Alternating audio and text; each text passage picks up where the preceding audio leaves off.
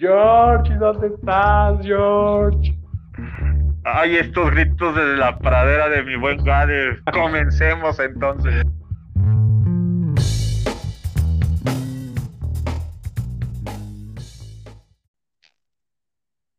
Muy buenas tardes, aquí estamos una vez más en Gritos de la Pradera, mi amigo Gade Herrera, su servidor Jorge Negrete.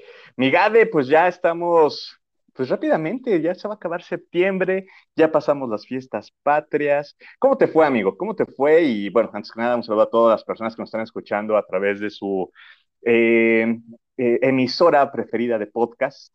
Ya ahorita Gade nos va a decir en qué plataforma nos encontramos, pero pues bueno, mi Gade, ya estamos acabando septiembre ¿Cómo te fue, amigo? ¿Qué tal después de pues este puente de fiestas patrias? Muy bien, amigo. La verdad es que tranquilo todo. No acostumbramos a hacer fiestas multitudinarias, menos ahora con el COVID. Es una cena ahí nada más, este, eh, pues en casa de mi suegra, grande, ventilado. Entonces, este, pues decidimos ir para allá, comimos pozolito. Y pues te, te digo, amigo, se cumplió la profecía del reflujo en la noche, este, se me olvidó tomarme mi, mis antiácidos y pues bueno, ahí estuve sufriendo las consecuencias porque pues, ya cenamos tardecito. ¿A ti qué tal te fue, amigo? pues bien, amigo, también tranquilón, este, la verdad es que del grito ni me acordé, para serte sincero, la verdad es que se me fue la onda ahí. Eh, porque aparte jugaban los Pumas, ¿no? Haciendo corajes con nuestros Pumas. Entonces, pues ya se fue el grito. Eh, pues, como no hubo mucha pirotecnia esta vez, pues ya ves que antes como que te. Ah, sí, ya fue el grito, ¿no? Porque ya hay pirotecnia por todos lados. Afortunadamente este año no hubo tanta. No quiere decir que no haya habido, pero todo tranquilo. Y este. Y pues me puse a jugar videojuegos, amigo. Eh, hace mucho que no me metía a mi consola de jugar videojuegos. De, de, hecho, ahí tengo que preguntarte, tú que eres más gamer que yo, porque ahí tengo un problemilla para pasar una, un nivel de un juego, ¿no? tú recordarás Castlevania. Ufa, ¿cuál de todos? Castlevania de Nintendo. No, pues imagínate, ahorita estoy jugando el Lord of Shadows. Parte Ok, Lord of eh, Shadows es como... Es, una parte, es una parte... Sí, ya es, ya es más para acá, ya, ya, ya es de Xbox todo eso, pero pues ahorita estaba jugando, pero justamente me estaba acordando, ya después platicaremos, ya te preguntaré así en, en privado o como dicen por ahí en DM, te, te, haré esta, esta, esta pregunta de cómo pasar este nivel, pero la verdad es que me hizo recordar esos buenos juegos, digo, no quiere decir que los de ahora son, son malos, ¿no? pero esos juegos de, pues, de los 80, 70, empezamos desde el Atari, Nintendo, y me acordé mucho del Castlevania, ¿no? Eh, sobre todo del Simon Quest, que creo que fue de los más complejos y difíciles que tenía Nintendo. Porque como tú recordarás, bueno, ahorita tienes el, la onda y el bendito autoguardado y todo eso. En, en, los ochentas, o sea, era empezar un juego y hasta que te mataran o lo acabaras, ¿no? Ahí no había bronca, no había, no había este, esta herramienta de guardar y mañana le sigo. Sí, no, era aventártela con tus tres viritas este, que, te, que te ponían y, y aventarte todo el juego. Y era, la verdad, era súper complicado en este tipo de juegos. O sea, ya ahorita hay una tendencia que le llaman los este, speedrunners, que es gente que se dedica a acabar eh, los videojuegos en el menor tiempo posible.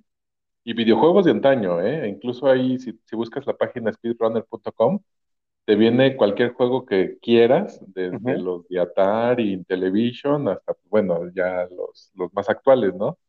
Pero, o sea, ya es gente que se dedica a, a, acabar los videojuegos, incluso con una sola vida, ¿no? En el menor tiempo posible y hasta hay récords, se quedan grabados. ¿Por qué te digo esto, amigo? Porque justamente para poder terminar un juego, tenías que, de cierta forma, aprenderte los patrones de cómo iban a estar saliendo eh, los, pues, los malos en los videojuegos, ¿no? Y entonces era mucho prueba y error, prueba y error, prueba y error. No es como los videojuegos de ahora, que pues bueno, ya la inteligencia artificial está un poco más desarrollada. Antes era de, pues avanzas, típico Mario Bros, el primerito, ¿no? Eh, Mario Bros 1, avanzas, lo primero que te sale es un honguito. en casi te lo encuentras en la primera caja de donde te sale la moneda, ¿no? Y así siempre va a ser en ese juego. Entonces, tenías que aprenderte como esos patrones, este, o los, eh, pues los túneles ocultos para avanzar un poco más rápido, para poder, eh, pues para poder acabar el, el, videojuego. Entonces, este, pues, y era acabarlo con tres vidas, a menos que hicieras más con puntuaje o, eh, o con, en el caso de Mario Bros. eran monedas, ¿no? Entonces sí era bastante, era bastante complicado antes. Ahora, pues ya como bien lo mencionas, hay una onda del autoguardado. Ahora que hablas de Castlevania, acaba de salir, bueno, ya tiene algún tiempo, el Castlevania Anniversary Collection, que te vienen todos esos juegos de pues, todos los de Castlevania, ¿no? Desde los de Nintendo, los de Game, Game Boy, eh, te viene hasta Kid Drácula, que nunca se publicó en inglés, en inglés, perdón, que es ahí como un jueguillo medio chistoso. Este, Y pues bueno, ya no, ya no le incluyen los de 360 y este que estás jugando, pero pues bueno, es siempre como la nostalgia, ¿no? Ahora últimamente le han apostado a la nostalgia Nintendo le ha apostado mucho con sus consolas este, retros y, pues es algo que a fin de cuentas, pues bueno, los que jugábamos videojuegos antes, ahora ya tenemos como un poder adquisitivo mayor para poder comprar este tipo de cosas de colección, ¿no? Y creo que pues en parte se aprovechan, pero pues en parte es, es lo bonito de, de, de recordar ciertos videojuegos, amigo. Amigo. Sí, aquí ando, aquí ando, amigo te, comento que, digo, es, ¿sí me, captas? Creo que estamos teniendo problemitas técnicos. No, no te escucho bien, amigo. Yo aquí te estoy escuchando bien, amigo. ¿Tú me escuchas? Sí. Te, escucho. Sí, es que se empezó a entrecortar tu... ¿Me entiendes? Te entiendo. ¿Cómo decía Talien? No, no, no recuerdo bien, a ver. Pero este... No, te escuchamos, te escuchamos, amigos. Sí, estaba muy, muy interesante platicando de, de esto, de los videojuegos. Ajá, entonces, pues ya ahorita muchas empresas eh, de videojuegos, pues está el Mega Man Legacy Collection, que son los primeros Mega Man, o sea, y, aparte lo sacaron Mega Man Legacy Collection 1 y 2. Y luego sacaron los Mega Man X, no sé si te acuerdas, amigo, que fueron como que todavía los más jugables porque empezaron a salir ya en Super Nintendo entonces tenían unas gráficas mejores y, este, y era como que ya tenía más la onda del guardado o de los códigos para llegar a cierto nivel sin necesidad de estar otra vez eh, matando a todos los a, todos los malos, ¿no? Entonces también sacaron este de Mega Man Legacy Collection, está, acaba de sacar este Konami el de Contra para celulares, entonces ya ahí lo puedes como que jugar en el celular el Contra no recuerdo cómo se llama. Ha de ser una onda así. Sí, sí, ese de contra. Sí, sí, ese de contra sí lo vi. Nada más que, pues, como todo, ¿no? Llenas aplicaciones o para los eh, dispositivos móviles. La bronca es que para poder hacerte más eh, poderoso, pues tienes que gastar lana. Es como que cuando dices, chal, pues no, no, como que ya no conviene tanto, ¿no? Porque aparte, pues sí, para tener así armas, armas padres, así de repente, ah, 300 pesos. No, no manches, no, no, no estoy para gastar 300 pesos en conseguir un arma de mi juego, ¿no? Pero sí, muy interesante. Ahorita que decías Mega Man, fíjate que yo nunca fui fan de los Mega Man, o más bien creo que nunca jugué lo suficiente Mega Man para hacerme fan. Yo de los de antaño, y ahorita entraremos en materia a, cuál era tu juego favorito, pero, o sea, yo, por ejemplo, empezando desde la, desde el Atari, yo no tuve el Intellivision, pero eh, en el Atari, pues bueno, hay juegos clásicos, clásicos como el Pole Position, el de, el de Box. Eh, creo que el primer juego de Atari, el primer juego de Atari, no, sé, ahí a lo mejor en los comentarios nos puedan decir, pero creo que el primer juego de Atari que sí tuvo un final como tal fue el Pitfall que, pues, es, un clásico, ajá, que el monito en la jungla, que tenías que ir brincando serpientes, cocodrilos, encontrar ciertos tesoros, llaves.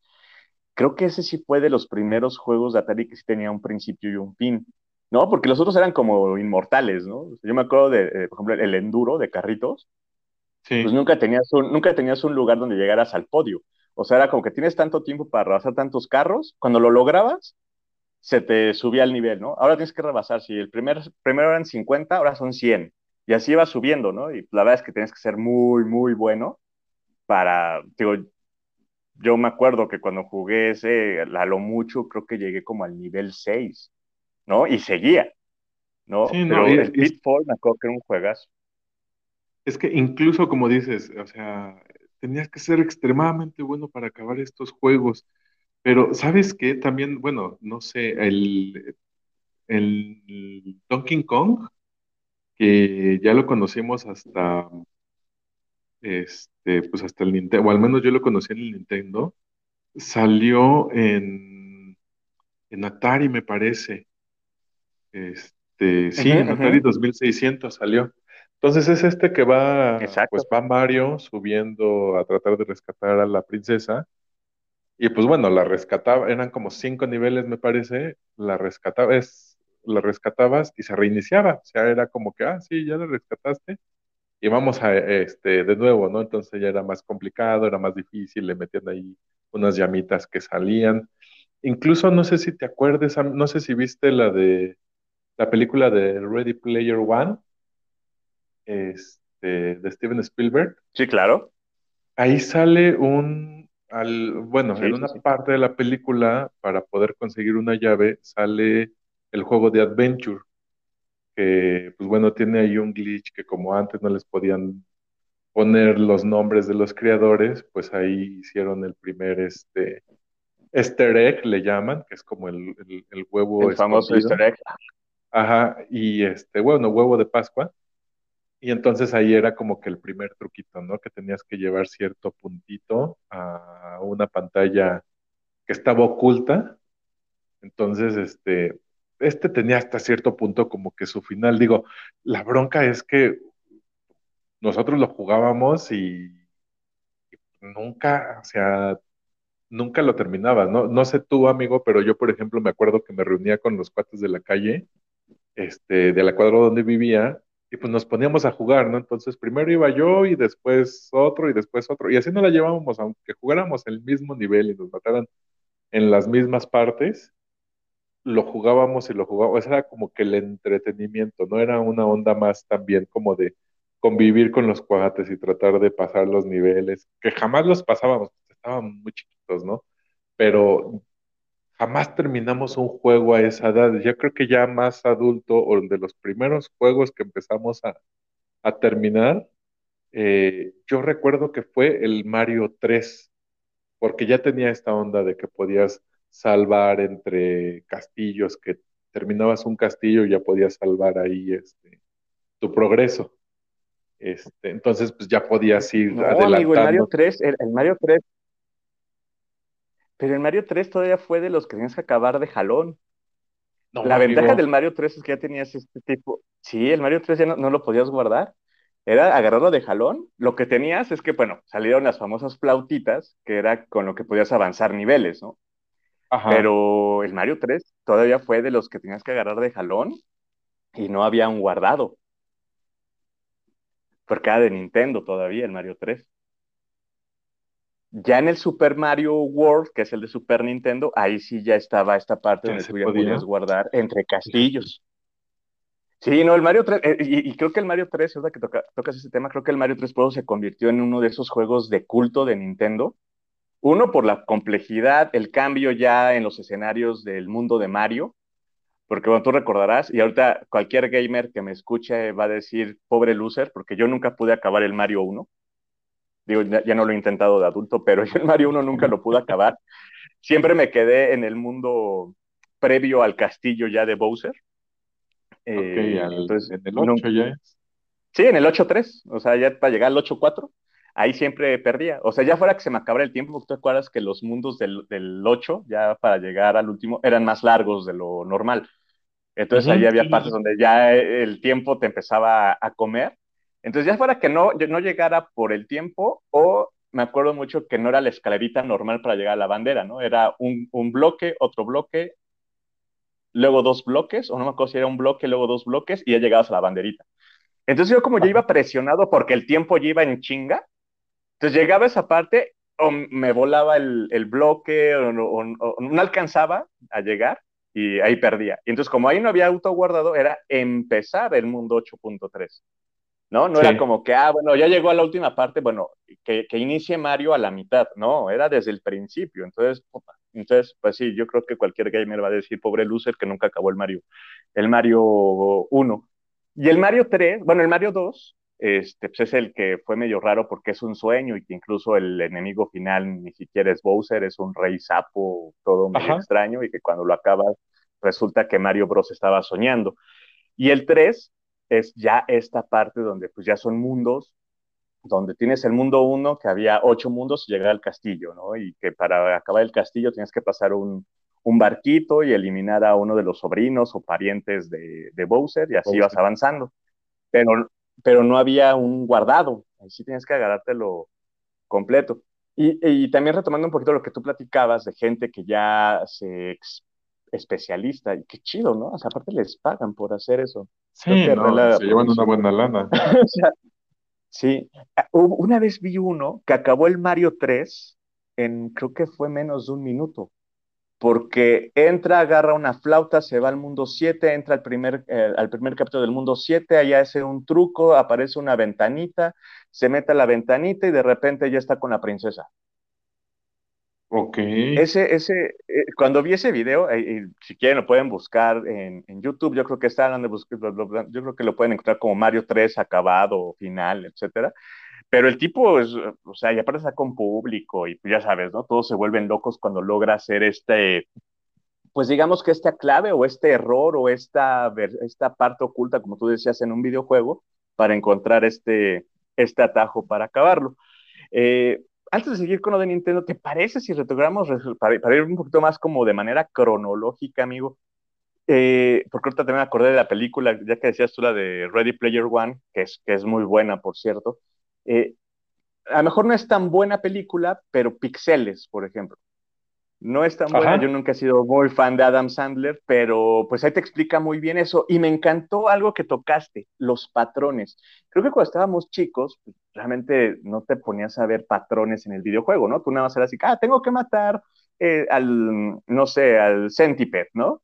Tengo que matarlo, ah, ya lo maté chido, pero nunca eh, jalabas o veías esto como, ah, mira, hay un patrón. O sea, si le pego aquí, siempre se va a ir a la derecha, o si le pego aquí, siempre se va a ir a la izquierda, o siempre me va a aparecer por el ángulo superior derecho, etcétera. Que en la película Pixeles lo, pues sí lo ejemplifican bastante bien, ¿no? Cuando lo explican y dicen y por qué este güey es un, un erudito y un super geek de los videojuegos. Eh, yo creo que eso nos pasó a nosotros, ¿no? Que no, no jugábamos como tal. Digo, el Pitfall yo nunca lo acabé, pero me acuerdo que yo jugaba y jugaba y pasaba de un escenario a otro escenario y nunca encontraba posiblemente este patrón para poder llegar al final. No sé qué opinas tú, amigo. Sí, no, es que era complicado. O sea, digo, tú, lo jugabas y creo que no, no lo jugaba tanto, porque pues bueno, yo me acuerdo, eh, eh, el Atari yo nunca lo tuve, siempre tuvo que ser como prestado. O íbamos a la casa de un amigo y, y jugábamos ahí. Este, entonces, como que no te daba el el tiempo de analizar ese tipo de situaciones de los patrones, sino que ya cuando te tocaba, pues estabas todo emocionado porque te tocaba y te ponías a jugar, ¿no? Entonces no analizabas esas formas o esos patrones y este y pues ya no había manera de acabar un juego en una sentada. Ya ahorita ya justo con el auto, autoguardado, pues ya es un poquito más fácil ya todos eh, tienen autoguardado, ya incluso si compras las versiones retro, ya puedes eh, guardar eh, en el juego que está, bueno, en el nivel que sabes que es más complicado, pues ya lo guardas. Eso es lo que estoy haciendo ahorita, por ejemplo, yo con el Castlevania 1. Este, digo, ah, este ya, este viene el, viene el monstruo, pues ya lo guardo antes de entrar como que al, a la cámara donde está y intento matarlo. Si no lo mato, pues ya nada más le doy cargar y así te vas. Entonces, puedes aprovechar ahora 20 oportunidades en vez de las tres que tenías antes y, y pues si no, ya regresarse hasta el inicio, ¿no? Entonces, es lo maravilloso ahora, hasta cierto punto, ¿no? O sea, si lo acabas en una sola sentada, mis respetos, la verdad, es súper complicado, o sea, hacerlo ahorita es como que complicado, ¿no? Y fíjate que, por ejemplo, ahorita Nintendo sacó del Mario 1 unos juegos que se llaman eh, Game Watch, que se hace cuenta como del tamaño de una tarjeta, de tu credencial de lector. Este, y ahí traes al Mario 1. Entonces puedes estarlo jugando, pero justo es igual, nada más tienes una sola oportunidad para acabar los ocho niveles. Lo he estado jugando ciertos días, pero no es. Llego hasta cierto mundo, hasta ciertos niveles y me muero. O sea, voy reconociendo ahora ya los patrones y digo, bueno, ya esto se tiene que hacer así. Pero aún así es complicado, ¿no? O sea, terminarlo es un poco complicado el si no te sabes los patrones o te tienes que ir muy lento y te, te pierdes como que mucho tiempo y ya creo que a nuestra edad ya no tenemos tanto tiempo como para estar jugando a diario los videojuegos, amigo. Sí, no, totalmente. Y bueno, tú que tienes familia, pues se, hace más complejo. Yo que estoy solo, es complejo, ¿no? Y de repente, pues sí, prendo y te digo, estoy jugando el Castlevania, pero pues en este juego llevo creo que como un mes, ¿no? Así como que juego tantito, ah, ya llegué a otro punto de guardado, bueno, guardo y lo apago, ¿no? Y de pronto pasan dos, tres días, ya lo vuelvo a prender y al siguiente punto de guardado, ¿no? O sea, no, no es como antes que te digo, tenías que agarrarlo y seguirte. Y de estos juegos que hay actualmente, que son de los de antaño, no sé si tú te acordarás, unos que a mí me encantaban, pero que eran perrísimos de acabar, perrísimos, los Ninja Gaiden. Ninja Puta, Gaiden, sí, eh, si, no, si, si, no mal recuerdo, era de Konami o de Capcom. sí, No, es no me acuerdo, no me acuerdo. Era de Konami, ¿no?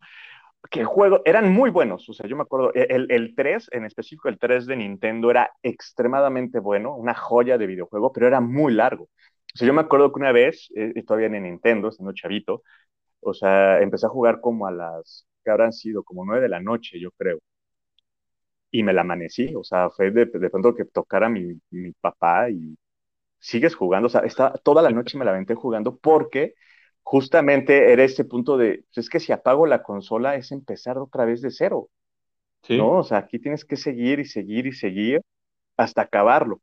E ese juego es muy bueno, el Ninja Gaiden 3, insisto, muy perro. Después ya para consolas actuales salieron los Ninja Gaiden Black, creo que fueron tres, sí, fue una igual trilogía que también, unos juegos muy difíciles, muy difíciles, pero bueno, ya con los gráficos actuales, pues bueno, después de ver este ninja corriendo nada más de izquierda a derecha, matando, y acá ya tener que meterte por cuevas, ya bueno, en esa parte de 3D, pues es una, Ajá. una joya de videojuego, los Ninja Gaiden, ¿no? A mí me gustan mucho de ese tipo y, y que sería como que de esos de, de antaño que, que, que, todavía podemos jugar actualmente, ¿no?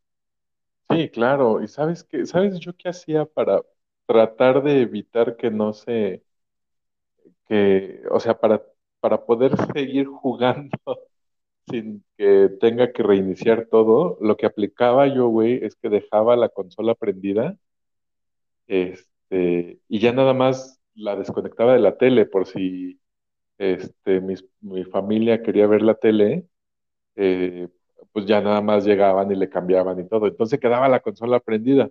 Afortunadamente jamás se me quemó ninguna consola. Bueno, hasta el 360, el, el Xbox 360 que tenía problemas de calentamiento, pero jamás se me, se me quemó alguna consola. Entonces pues, yo la dejaba prendida y ya si, no sé, jugaba en la noche, ya me iba a dormir, me iba a la escuela, regresaba de la escuela y mamá, ¿puedo jugar? Sí, antes de que sea la comida y vámonos a conectar la consola y a prenderla, ¿no? Entonces, digo, corrías, corrías como el riesgo de que te desconectaran la, la consola, pero pues así le hacía, amigo, para no perder mi progreso en el juego.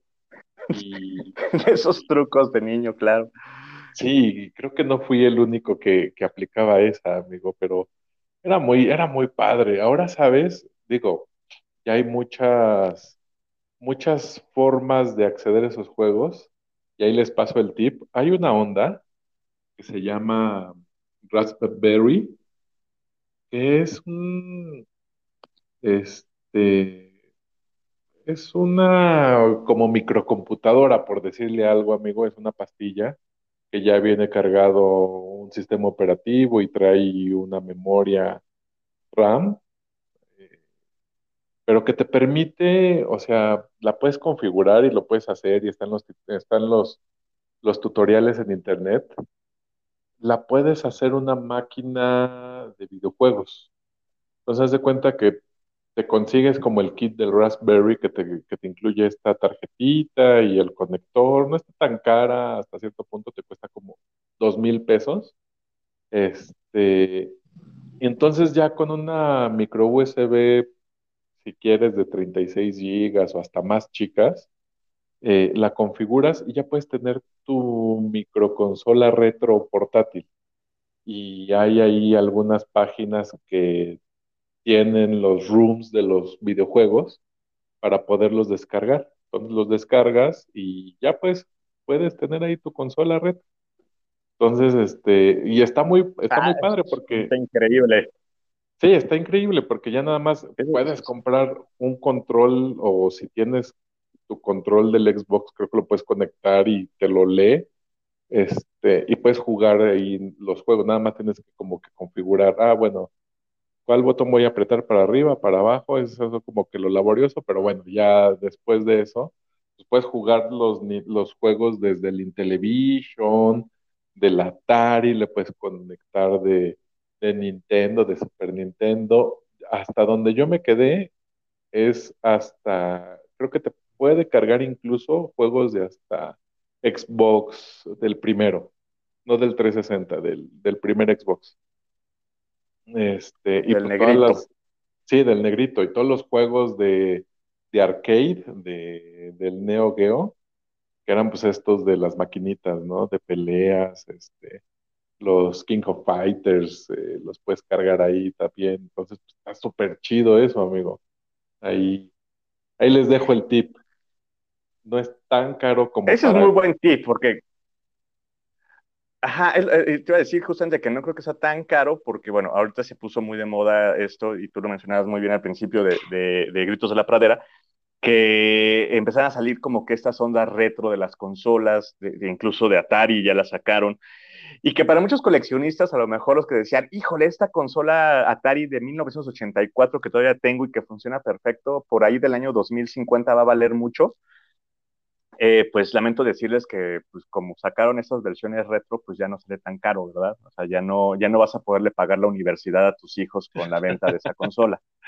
Sí, digo yo porque te, lo platico porque te lo digo porque yo, yo tengo mi Atari 2600 que todavía sirve, tengo mi Nintendo, nunca tuve Super Nintendo, nunca tuve Super Nintendo.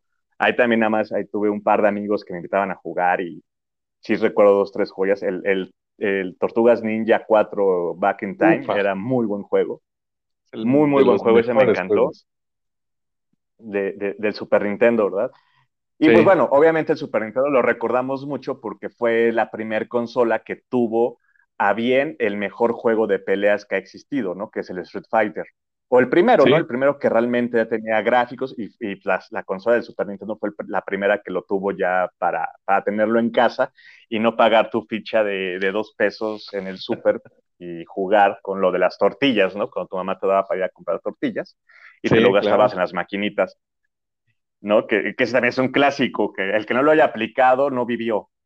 O sea, no sabe la adrenalina que era irte a tardar una hora por un kilo de tortillas y regresar con medio kilo. Ajá, y aparte, Ahí se los dejo. aparte creo que las mamás eran hasta cierto punto conscientes que en ese entonces habían pilas largas de tortillas en las tortillas, porque te daba tiempo de incluso de comprarla, o sea, si, es, si la fila, si no había fila, puta, era era wow, tengo más tiempo para ir a las maquinitas, ¿no? Entonces, comprabas tu, lo que te encargaban de tortillas, este, te la, ponías arriba de la maquinita para que no se te fuera a, olvidar, y venga, a echarle los créditos, ¿no? Entonces ya acababas y echarte a correr a la casa para que no te fueran a regañar. eran unas joyas. sí, digo, el que no lo haya hecho no ha vivido. Ahorita pues ya no están estas maquinitas en la calle. Y además, para todos los que nos están escuchando y todas, todes, o sea, no es que digamos nada más la mamá, pero pues en esos tiempos sí se acostumbraba que el papá estaba en el trabajo, dejaba lo de la quincena y la mamá lo repartía. Entonces, pues, creo que hasta las mamás eran conscientes que te ibas a gastar un poco más y si el kilo en ese tiempo costaba 8 pesos, el kilo de tortillas, te daban 10. Entonces era como que, sí, le voy a pedir el cambio al rato, pero yo sé que se lo gastó no pasa nada. Es un buen niño, es una buena niña. Se lo gastó, O sea, creo que... Me acuerdo que mi mamá nos decía cinco pesos con todo y papel y nos alcanzaba, cabrón. O sea, íbamos cada, creo que íbamos cada tercer día a comprar tortillas, pero con cinco pesos nos alcanzaba para mi mamá, para mis hermanos y para mí, son tres hermanos y yo. O sea, sí, yo creo que sí te comprabas tu, tu kilito, ¿eh? De tortillas con cinco varos. No, no, fácil, amigo. O sea, y aparte estamos recordando, ahorita estamos en cinco pesos, pero en esos tiempos todavía no pasaba lo de la devaluación, entonces todavía era, teníamos tres ceros más. Entonces, estás hablando que para echarte una maquinita eran 500 pesos realmente. Sí, Lo que ahora serían 50 centavos, ¿no? En ese tiempo eran 500 pesos. Y el kilo de tortillas yo creo que sí estaba como en 7 mil pesos, más o menos. Digo, tendríamos que checar y meternos para, para otro grito de la pradera, meternos a hacer una investigación de cómo era el, el balance económico ahí entre 1980 y, entre el 88 y el 94. Y el 94, sí, sí, sí, sí. Para ver. Sí, porque sí, ¿no? El 94 fue cuando se le quitaron los tres ceros al peso, ¿no? Mexicano. Sí, sí, sí. Y no sé si te acuerdas, amigo, pero fue, con, el Tratado de Libre Comercio, pero no sé, no. Cuando igual ya estamos diciendo barrabasadas, amigo, pero a lo que voy es, no sé si te acuerdas, pero las maquinitas eran de fichas. O tenías que pagar, este, tenías que cambiar Ajá, tú comprabas fichas. Ajá. Y sí, claro. que muchos luego aplicaban. Eh, no sé por, por dónde tú vivías, pero yo vivía en un lugar donde pasa el tren, ahora pasa el suburbano, pero en ese tiempo pasaba el tren. Digo, sigue pasando, ¿no? Pero ya no tan, tan seguido. Y por ahí pasaba la bestia. Okay. platicamos qué es la bestia. Pero entonces, justamente como estas dos fichas, luego agarraba, hubo, un, pues no, si bien un, erudito o un inteligente o algo, se le ocurrió poner corcholatas en las vías del tren. Este pasaba, las aplanaba, obviamente, y sorpresa, podíamos llegar a las maquinitas y meter esas fichas. Y jalaba. Supongo que de ahí, y jalaba, y jalaba. Pues, es que al final la ficha entraba y pues lo que hace es mover un, un, un alambrito. circuito o algo que es el que, ajá, un alambrito que es el que te da ya la, eh, la vida para jugar, ¿no? Entonces, así lo hacíamos.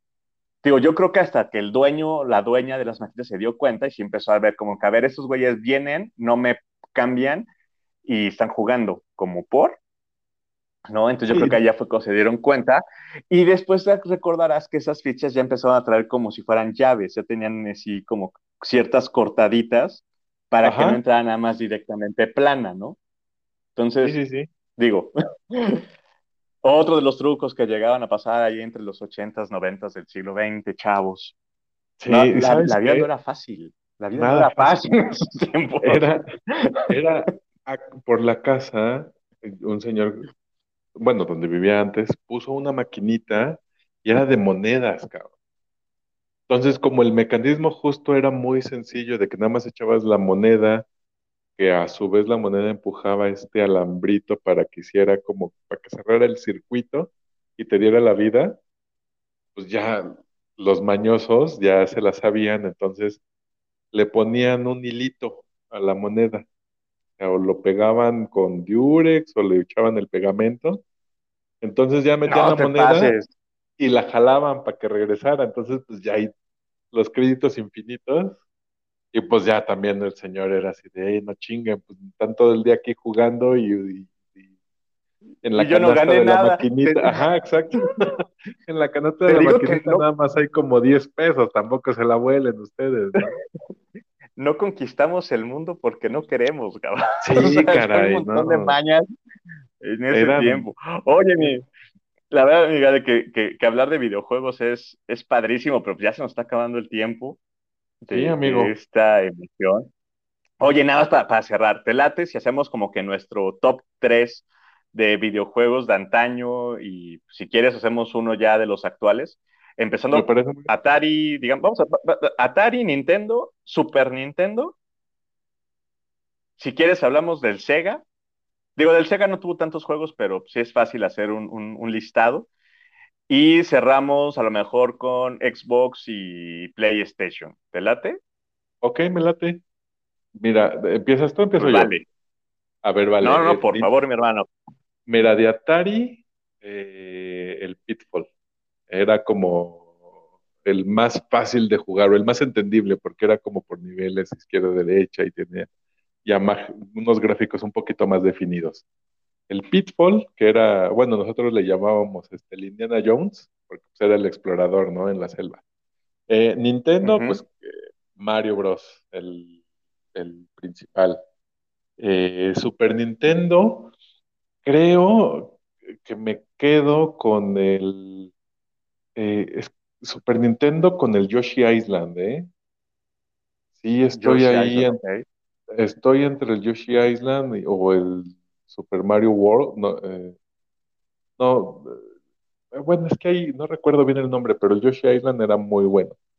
Y pues de Sega el Sonic, pues la verdad es que era como el, el, el juego, ¿no? El que, el- la, la- Pues sí, lo que había diferente. Y aparte como que Sonic es a Sega como Mario a Nintendo, ¿no? Sí, exacto. Entonces era Sí, como que el personaje icónico de, de, de Sega. de Sega. De, de, por ejemplo, de PlayStation, eh, híjole, está un poquito complicado. Creo, y sobre todo está un poco complicado porque ya ahí ya las, las compañías desarrolladoras empiezan a, a desarrollar juegos para, para ambas consolas, PlayStation y Xbox, pero creo que me quedo con el God of War y de Xbox, por supuesto, con Halo. Me quedo con Halo. Digo Sí, que ya es una saga que ya está un poquito, eh, ya empezó a, a- a caer, este, pero me quedo con esa. Zelda, güey. Creo que me voy más por Zelda de Nintendo Es que es lo que te iba a decir, me, me- me estás diciendo como que tu juego favorito, no, hazme así tu top 3. Es más, si tienes que alargarte a hacerme un top 5, venga, échatelo. mi, Porque sí, o sea, top o sea, 3. dejaste, dejaste a Zelda afuera, ¿no? Que es una Sí, joya de, es de una joya. videojuego. Mi top 3, ahí te va. Final Fantasy VII, eh. Zelda, este, A Link to the No, pero, Past. pero, pero un top 3 por consola, Ok, por consola. por, por, por, por generación. Ok, ahí voy a ver. Eh, de Atari, eh, Pitfall, Centipede y Pac-Man. Es uno, dos, tres. ¿Ok? Eh, de, Nin- de Nintendo, es este Donkey Kong, Super Mario 1 y Super Mario 2. Eh, Super Nintendo, Zelda. eh, me quedo con Zelda, me quedo con Super Mario 3 y Yoshi Island. Mm, PlayStation, eh, God of War, eh, Dark Souls y este, ay, Dark Souls y Assassin's Creed. Y de. Xbox me quedo con eh, Halo, este, Gears of War y se me está yendo uno que a mí en lo personal me gusta mucho, que es este de un hacker. Salió uno, dos, salieron como tres juegos que ahorita no recuerdo su nombre, pero ese sería como mi, mis tops. ¿Cuáles serían los tuyos, amigo? Dije, es que está, está bien complejo, ¿no? Cuando uno... Sí, cuando, y cuando tienes que que sacar a bote pronto. No, y cuando tienes que escoger así, como que dices, no manches, es que si meto este, dejo fuera este, ¿no? Eh, de Atari, eh, para mí creo que sí, igual coincido, el Pitfall, un, gran juego y te digo, sobre todo esta parte de la complejidad, y creo que era de los primeros que tenía principio y fin. Otro que me, que me encantaba, que me encantaba, no sé si tú lo acuerdas, el, el Missile Command, que era donde empezaban a salir así rayitos desde arriba y tú desde abajo tenías que ir eh, echando el Claro, misil para destruir estos. Tenías que defender como una base, ¿no? Exacto, exacto.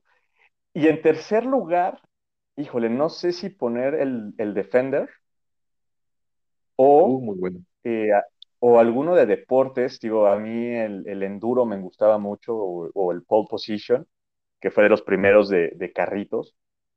Pero eh, pues eh, eh, aquí tendría que, o sea, no puedes dejar el Galaxy fuera. no. No, no, no, no, lo podría dejar. Entonces, eh, digo, ahí es la parte complicada, pero creo que pues sí, sí me iría por esta parte de, de, meter uno de deportes, entonces sería Pitfall, el, el Missile Command y el Pole Position, creo, en, en, en Atari. En Nintendo, sí tengo que poner Super Mario Bros. 3 en, en primer lugar, donde ya tenías esta colita de mapache y todo esto. Creo que es un gran juego con muy buena dificultad en los gráficos de, pues, de ese momento pues, tan padres. Y eh, había, aparte, había diferentes escenarios muy, muy atractivos. Entonces creo que si me voy con el Mario 3. eh, otro que se me hace muy bueno, que también, y que aparte ese también saltó de la Arcadia a la consola, el, las Tortugas Ninja 2. Ay, muy bueno. Tortugas Ninja 2 me quedaría con ese. Y no sé, bueno, los pongo a la par. El Battletoads y Doble Dragon 2. Creo que, creo que sería como que ahí sí los pongo. Eh, y, y, el Battletoads, porque qué juego tan perro era. Después, en un futuro, los iban a juntar y iba a haber un juego que se llamaba Battletoads eh, and Double Dragon, que no fue tan bueno, digo, no es malo, pero no fue tan bueno, pero así individualmente el Battletoads 1 o el clásico y el Double Dragon 2 creo que fueron muy buenos juegos. Sí, por supuesto. Super Nintendo. Digo, Super Nintendo, yo no, no jugué mucho, pero de lo que pude, eh, creo que sí sería eh, el que ya mencioné, el Tortugas Ninja 4, Tortugas en el Tiempo. Eh, creo, que, creo que el Super Contra también fue muy bueno. El Super Contra fue muy bueno. Y no logré jugarlo a la par. Y fíjate, en el, en el, Nintendo dejé fuera Zelda y el Zelda 1 y el Zelda 2 de Nintendo, los cartuchos dorados, eran sí. muy buenos. Pero ya creo que en el, en el Super Nintendo sí meto a Zelda. Porque pues ya había más gráficos, ya entendías más la historia de Link, todo esto. Sí. Y todavía como que Nintendo era como que medio obtuso. De hecho, el, el Zelda 2 es muy rápido de acabar, pero si sabes cómo, si no, se te hace eterno el juego. Uh -huh. Pero realmente es un juego muy rápido. Entonces, en Super Nintendo sí pongo al Zelda. PlayStation, yo debo decir que yo soy más de Xbox, o sea, yo sí soy Xbox gamer, más que PlayStation. Oh pero he, pero he podido jugar en PlayStation que no hay en Xbox. Eh, el ya mencionado God of War, que es una joya. Es una joya. Last of Us. Last of Us Porque también se me hacen muy buenos juegos. El 1 y el 2. Y, ¿eh? y, el 2. Sí, no, y el 2 creo que hasta el año pasado fue nombrado el juego del año. Es una joya, pero también lo pude jugar muy poco e incluso no lo he podido acabar. Y pues creo que en PlayStation no podemos dejar de lado los Resident Evil. ¿no? Porque también sí, se hicieron claro. como icónicos, después hubo películas, entonces los Resident, sobre todo el 2, el de Nemesis, creo que uh -huh. tendríamos que ponerlo ahí en, en, PlayStation. Y en Xbox, pues ahí sí, híjole, de estas plataformas, como, como de juegos que me gustan, pongo el Tomb Raider. Los okay. Tomb Raider son muy buenos. Y ahora que hicieron el refresh con esta nueva generación, que también se hizo trilogía, que por cierto no he podido acabar la trilogía porque el último de Tomb Raider nada más salió para el Xbox One y pues yo soy pobre y nada más tengo el 360. si quieren hacer la cooperacha para que me pueda comprar mi Xbox One, eh, si quieren el próximo podcast paso mi número de cuenta para que vayan depositando. Eh, si, quieren, les doy, si quieren, les doy, Exacto, un, un, para que, que pueda comprarme mi Xbox One. Exacto, amigo. Sí, no, porque sí sale un poquito caro, pero digo, si quieren recibos, hasta pues les damos recibos para que lo hagan deducible, no que parezca que fue una, una donación de buena fe para que el joven Jorgito pueda acabar su trilogía de Xbox con el Tomb Raider. Pero sí lo pongo, ¿eh? tanto el 1 como el 2, el de Survivor como Nace una heroína, son muy buenos juegos. Entonces, digo, me falta el último. Uno que es muy bueno, que creo que, digo, fue por, ya tiene 11 años ese juego, creo que fue en el 2010, Dante's Inferno.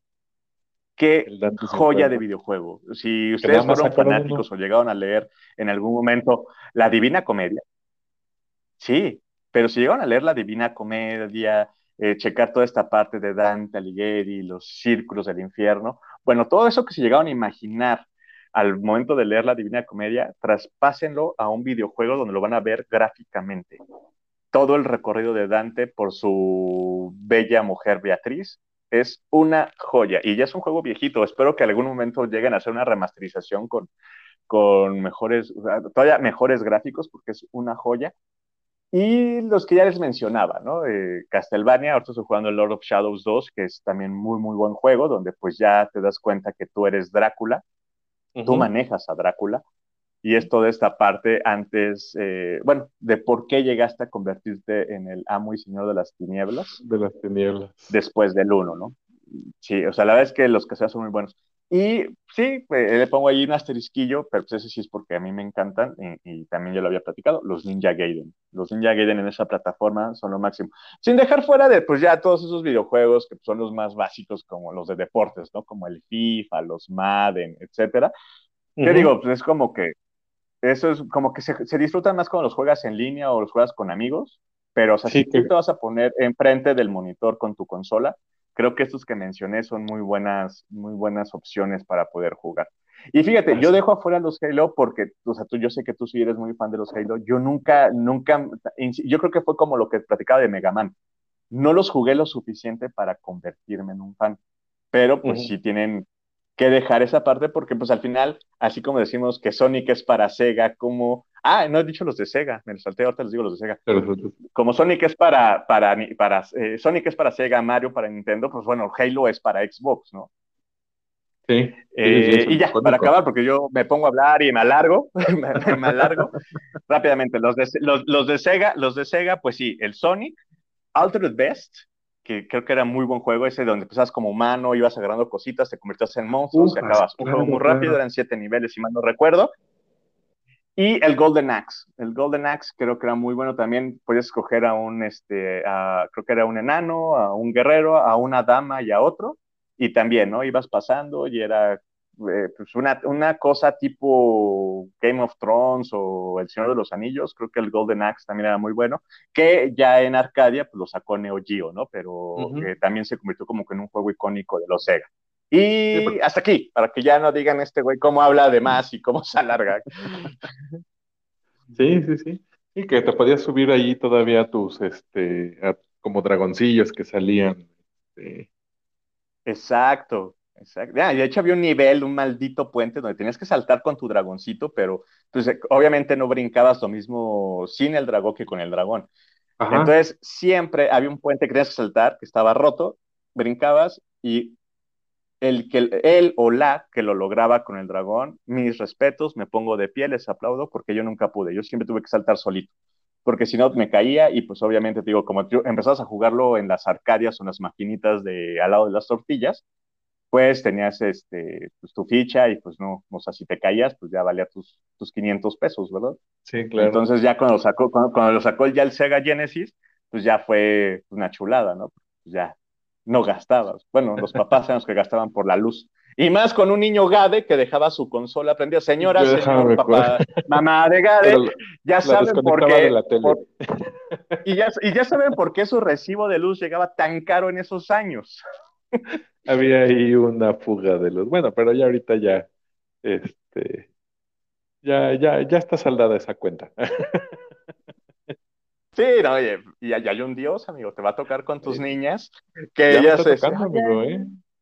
Ya me está tocando, ya mis consolas, ya no, mi, Nintendo ya no es mío, ya mi computadora no es mía, entonces, pues ya, ya ahí digo, chin.